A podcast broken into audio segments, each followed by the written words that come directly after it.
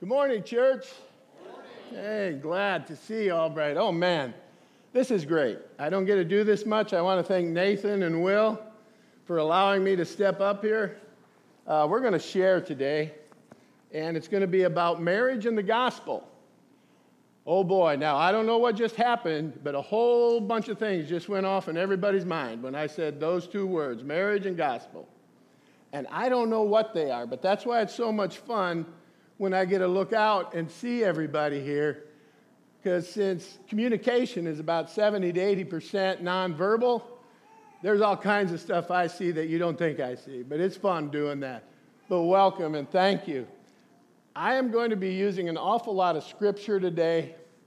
So uh, I beg your pardon up front if I'm looking down a lot. I did not memorize all of it.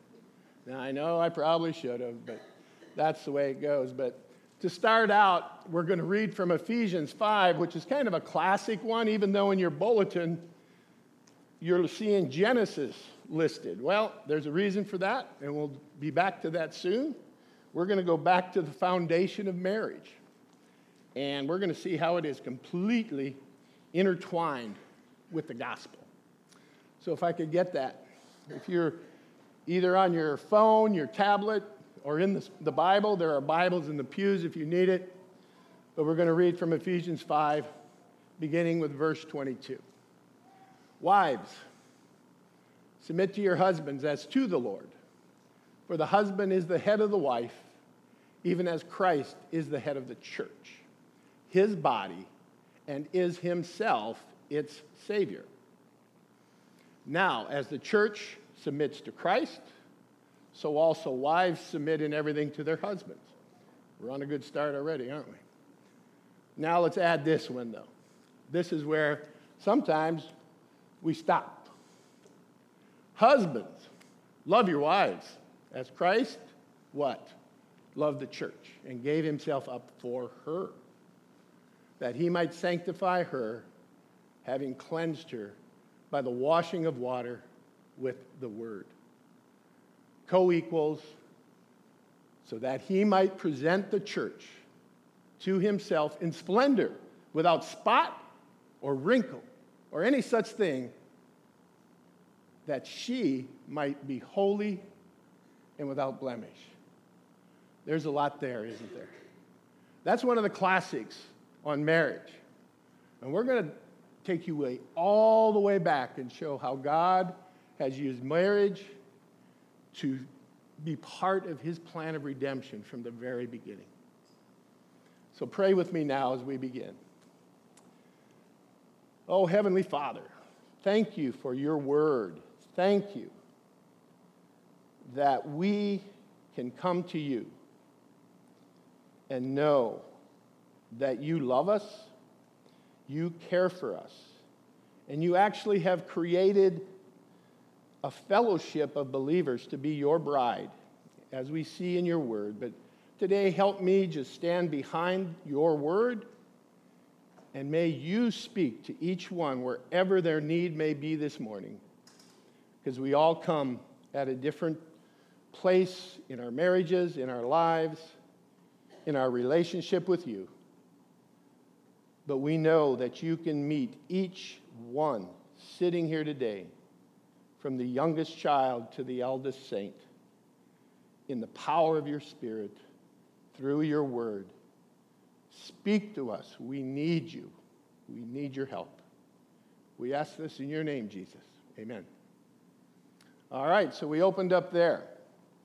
But I'm going to take you back to Genesis. So flip your Bible almost back to the beginning.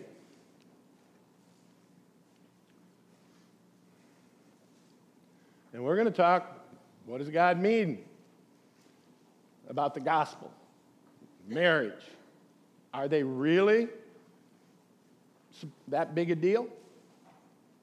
We have a culture right now, it's not the first time. We are going through another one. They call it culture wars. You can read different things going on. But we see the body of Christ, believers, that are going to be at times at odds with what the state. So I'm speaking for us here in the United States. And I'm looking at a blank screen. You're all looking blank me, right? It's all right. Go to Genesis. We're going to go to Genesis 1 and 2 first. What happens? I think they had a little problem translating my PowerPoint into the presenter. But anyway, why would we go back to Genesis? Well, quite frankly, it's the foundation of everything we know about who is God, what is God, who is man, who is woman, what is creation, how did we all get here, why are we here? And it's so often that we forget that that foundation that was laid carries all the way through to Revelation. God had a plan. For those of you who believe, did you know that you were chosen before the creation that we're going to read about here in Genesis 1 and 2? Yes, you were chosen according to Scripture. He laid out a plan. There was a U turn in the middle of this thing, actually, kind of at the beginning. So, this is what we're going to talk about. We're going to just do it. It's not going to be a seminar of how to improve your marriage, although the Word of God on the subjects we are talking about should enable you. Everybody is somehow related to marriage here. You're either married now, someone's preceded you that you were married to, you may have remarried. Young people, most people marry. So it's going to apply to you. But if we get that foundation right, and that's what we're going to try to do, and in our talk this morning, I've got two big points I want to make, even though there's four, you know, subtitles up there. Is that we're going to see how marriage enables us to love God better, and it enables us to love our spouse and others. And God has chosen the sacrament of marriage as one of the institutions that He does that with. Now, I am not a marriage expert. For those of you who are new, haven't met me before, my wife and I are looking to celebrate our 42nd year of marriage this August. I think it's getting pretty serious. She's hung in there. um, we have had successes, we have had hardships, we've had all the stuff there is. I'm going to kind of take you into where it says producing godliness I don't know, maybe you, you've been taught a lot of that, that marriage will produce godliness in your life. But we're going to talk a little bit how that can be done, how it should be done, and some of the challenges that are in there. Because I know most of our marriages aren't the romantic scenes that you see in the magazines, the movies. That's romanticism. There is romantic love, there is sexual love and intimacy.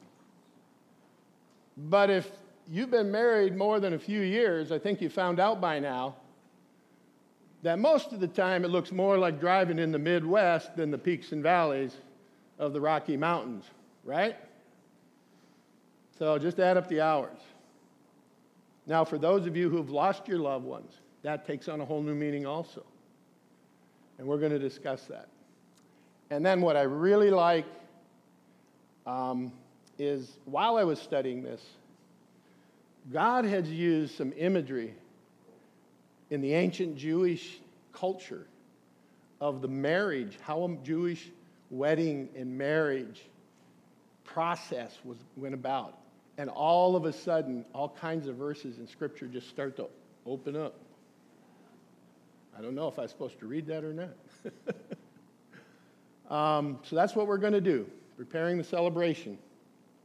First, though, I want to read you a copy out of a book called Sacred Marriage. Guy's name's Gary Thomas. Maybe some of you have read his stuff. Uh, the family life people, uh, are, it's big in their weekends to remember, but there are all kinds of good things. But uh, I, I like this, and so if you'll bear with me.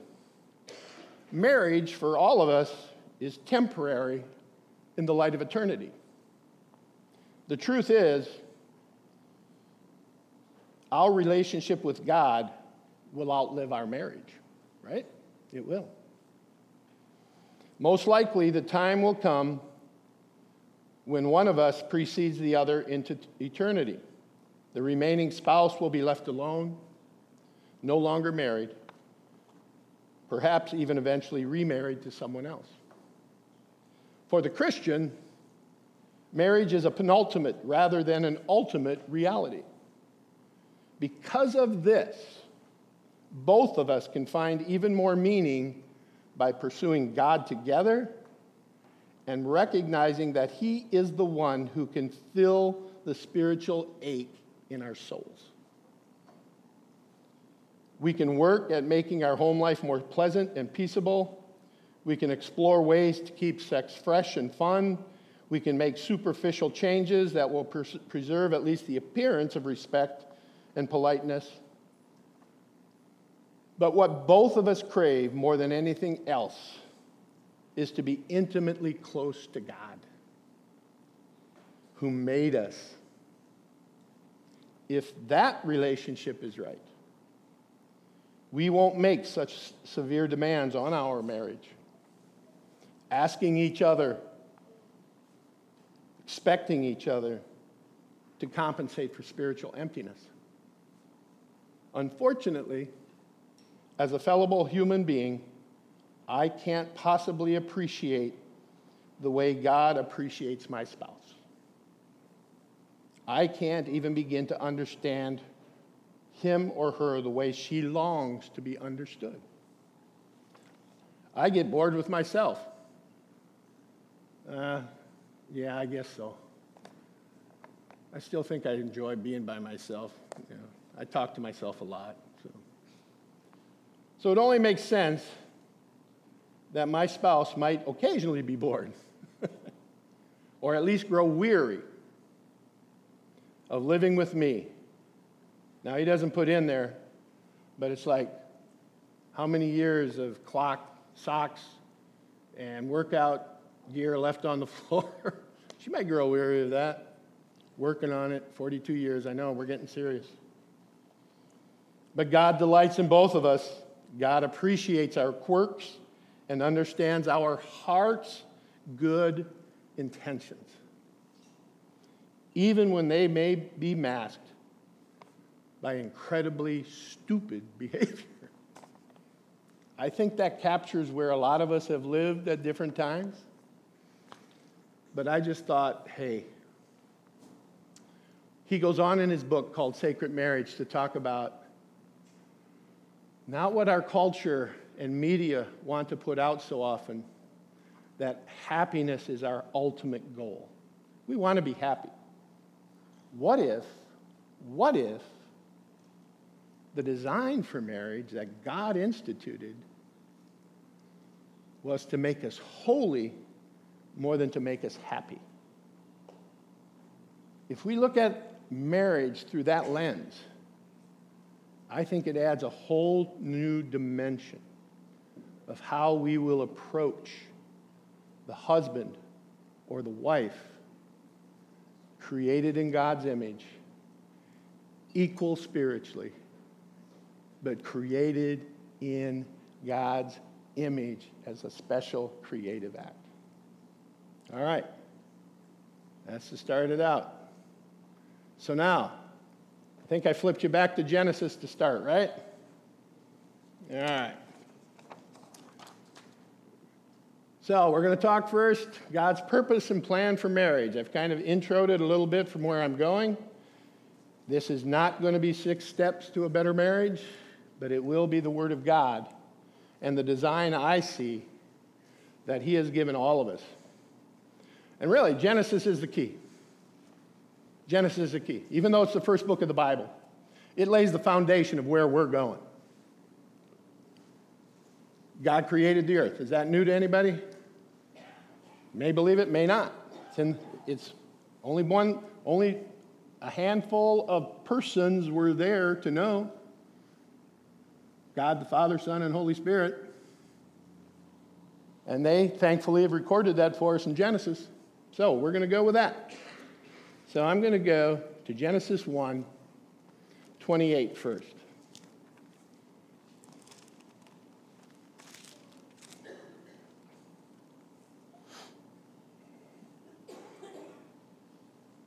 No, I'm going to start with 20. I'm sorry, I backed myself up. Got ahead of my points. starting with 20. So, first part of creation, he's gone through the days light, dark, water.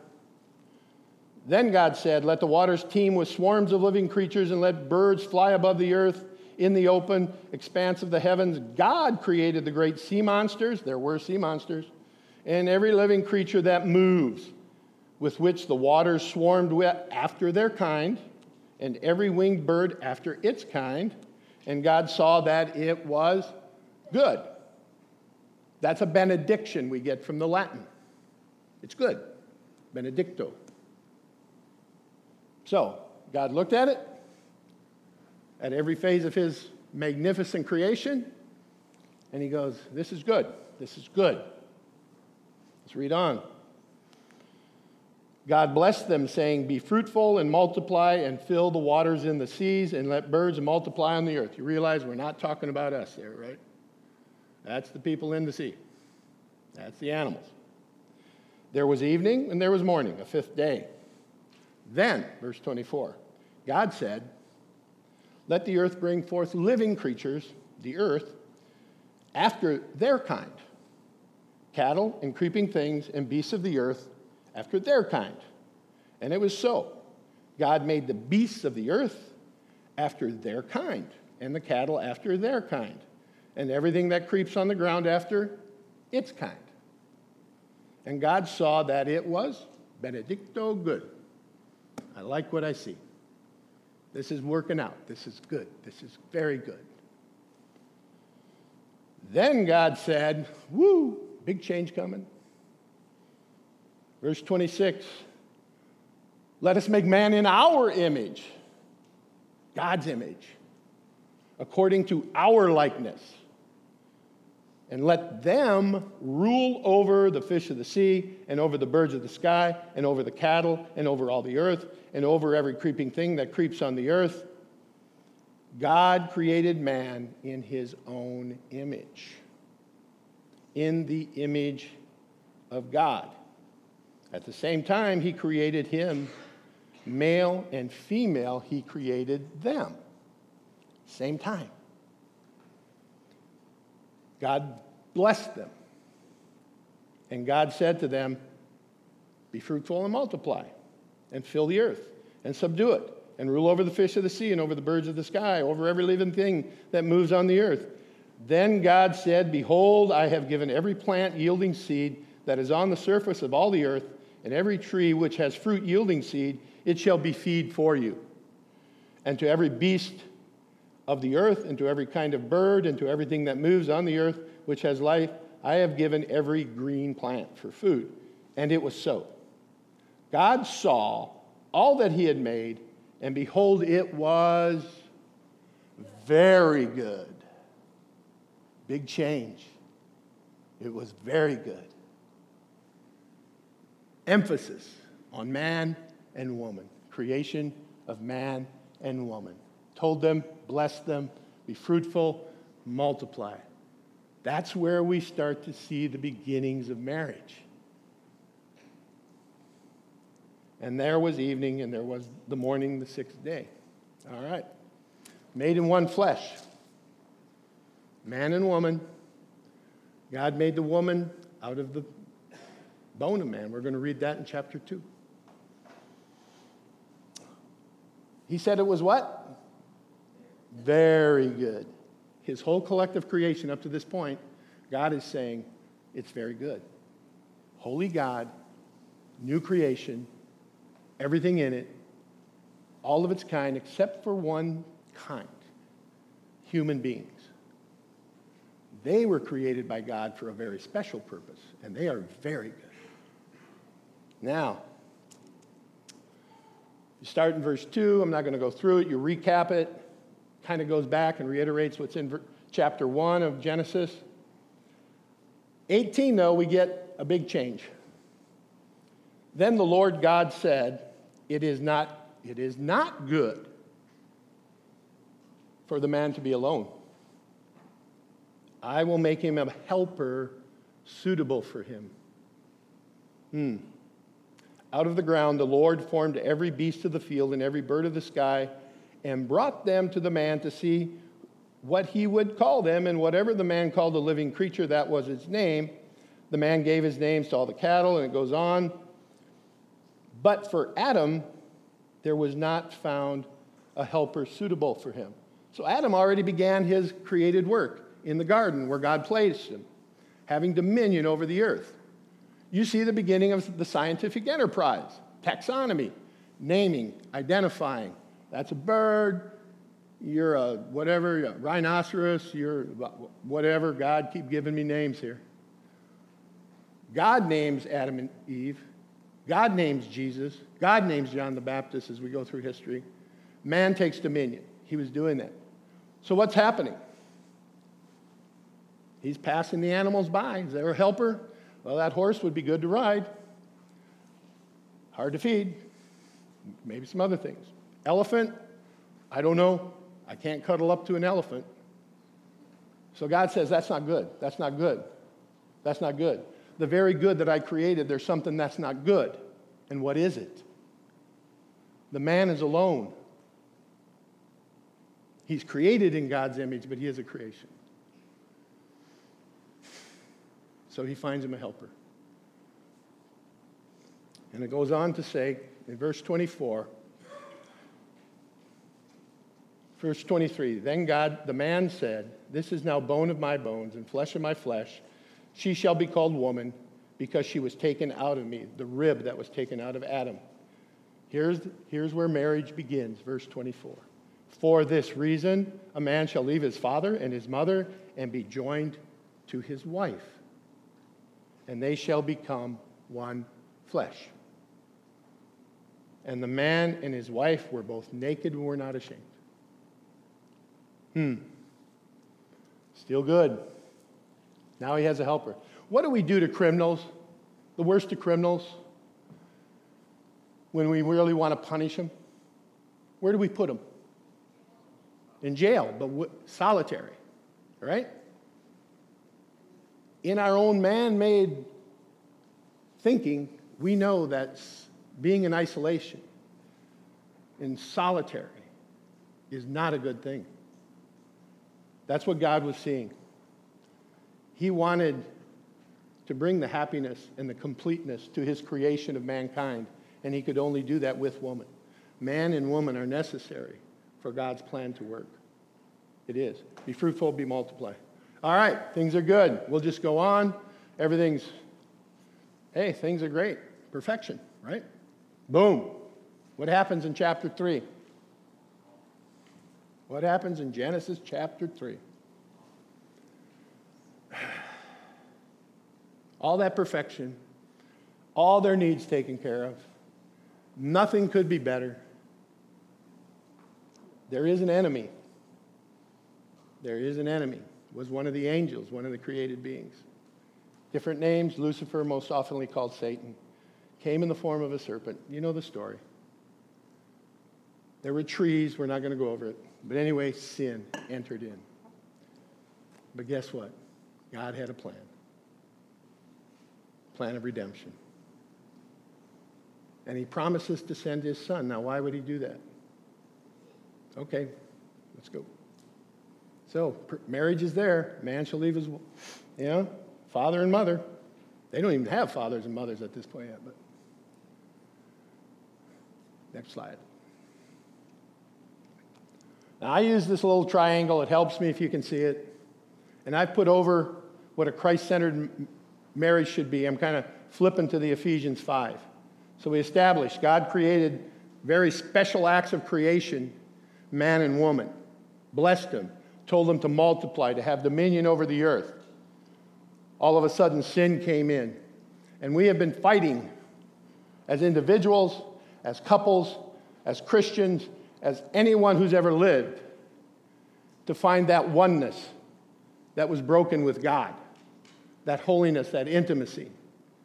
Your marriages, I, can, I, I can't even begin to think of all the stories that have walked in here today joys, heartaches, sorrow, goodness, evil. We have been fighting back against the sin that entered mankind. And it's entered into our marriages. But God did not create marriage to not achieve his purposes, right? He created it. So, what I did on the left there, I like to use the triangle. Remember when we were talking about Ephesians? Wives submit, husbands love, acts of mutual submission. Mutual submission.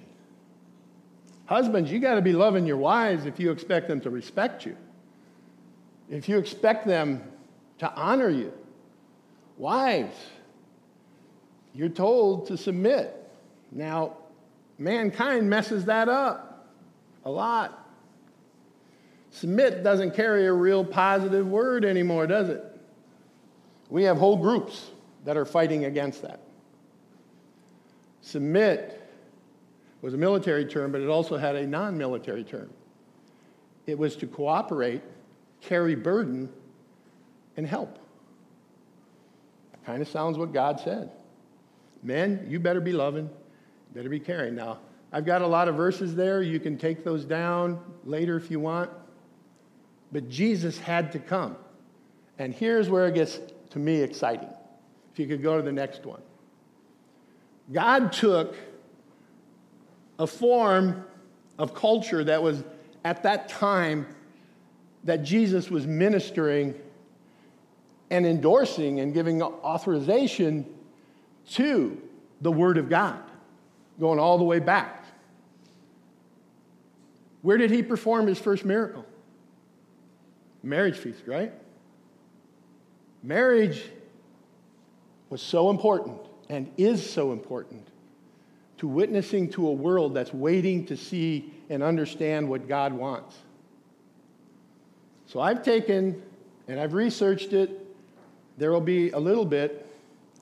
In ancient Jewish literature, there were three, there were three phases of the marriage of marriage. First was the contract or covenant. The father was usually in charge of doing all that. Hmm, father, that sounds familiar. Then there was a bride, obviously for the groom, and the father. And they entered into contract, consummation of marriage, and a celebration. Now, how does that start to look like the gospel. The Father sent the Son. That's what you would do. He would sign a contract, he would sign a covenant, he would pay a price. Then the Son would go back home to the Father, maybe for a year, maybe more, till he could pay the bride price. Wow. I go to prepare a place for you. Guess what? The groom, the son, would be doing. He would be building a place a room for his bride to come to. Is there anything at all in Scripture that kind of relates to that? He's telling people right before, after his resurrection, it's important that I go and prepare a place for you, right? Contract's been paid. You are legally married in that culture, even though you haven't consummated the marriage yet. And the only way you can make that, break that marriage vow is a divorce, a contract of divorce that was given to them, quote, for the hardness of their hearts. Consummation. He's going to gather his bride. We don't know the time. Did you ever hear Jesus say anything like, Well, when is, you say you're coming back, you, you, you say you're going away? They didn't quite understand at the time. He was just doing and illustrating it in the imagery that we see in the Jewish wedding. He was showing the importance of it at that time, too. He's going, I'm, I'm going back to what? Prepare a place. And that's what the groom would do. Jesus, in this case. The bride. Who's the bride in the New Testament? The church. Men and women, spiritually equal, with different roles to complete God's plan for marriage. And then when Jesus would be asked, Well, whoa, whoa, whoa, whoa, whoa, okay, you said you're going away. He goes, Yeah, I'm going back to my father's house to prepare a room. Oh, they could kind of understand that. So that where I am, you may be also. He's coming back for them. They don't know when. Guess who sets the time in Jewish culture? The Father, just like Jesus said. When are you coming back? I don't know. The Father sets that time. But when He comes, it's going to be with trumpets. That's how they would announce it. And you had to be ready to go, you had to be prepared. His bride, the church, has to be prepared. And He's going to gather us up. And then at the end, eventually, they consummate the marriage before they have the feast. We don't do that anymore in Western culture. We marry off, uh, go to the reception hall, right? But there, when he took and grabbed his bride and took her back in this procession that was announced by trumpets arrayed in all of her finery, he took her into the room he had prepared in his father's house for her. And they were left alone mostly for seven days. They would be fed, they would be taken care of, but they consummated their marriage in the Jewish culture, in the father's house. Now, I don't know where you are in your view of end times, but it sure lines up with the gathering of the bride of Christ to go to the Father's house. And then once he's gathered all of us, go to Revelation. There are 1,189 chapters in the English Bible, the way we set stuff up. Only four of them don't deal with the fall. Isn't that kind of different? We read from two of them Genesis 1 and 2. And then you have to go all the way to the end of the Bible, Revelation 19 and 20, to find the end game.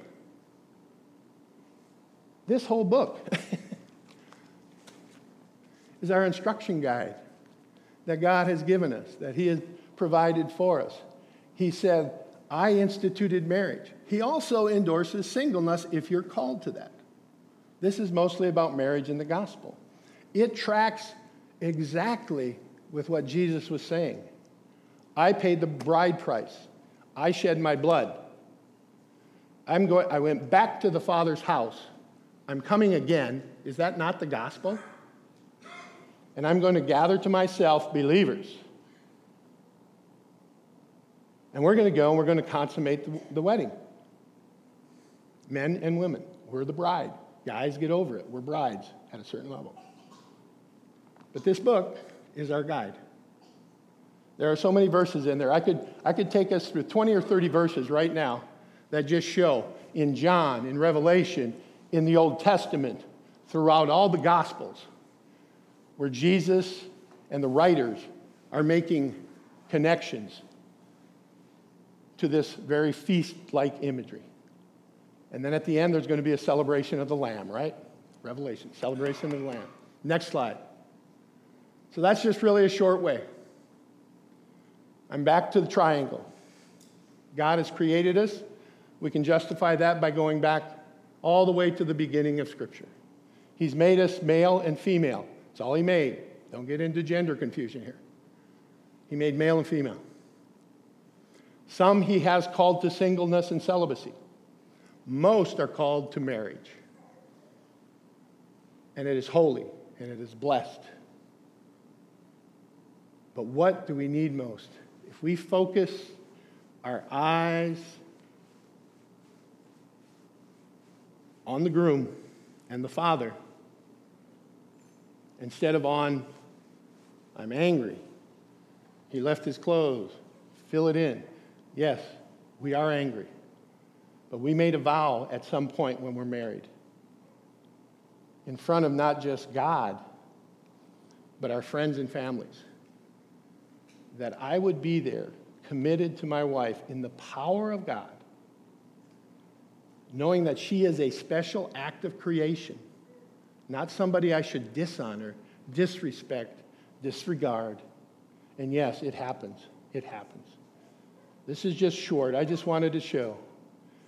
If you want to have the best witness with the most intimate relationship that you have every day of your life if you're married, or if you've been married, or you're going to get married, it's with your spouse. And it pleases God. When husbands love their wives as Christ loved the church, the bride. Husbands,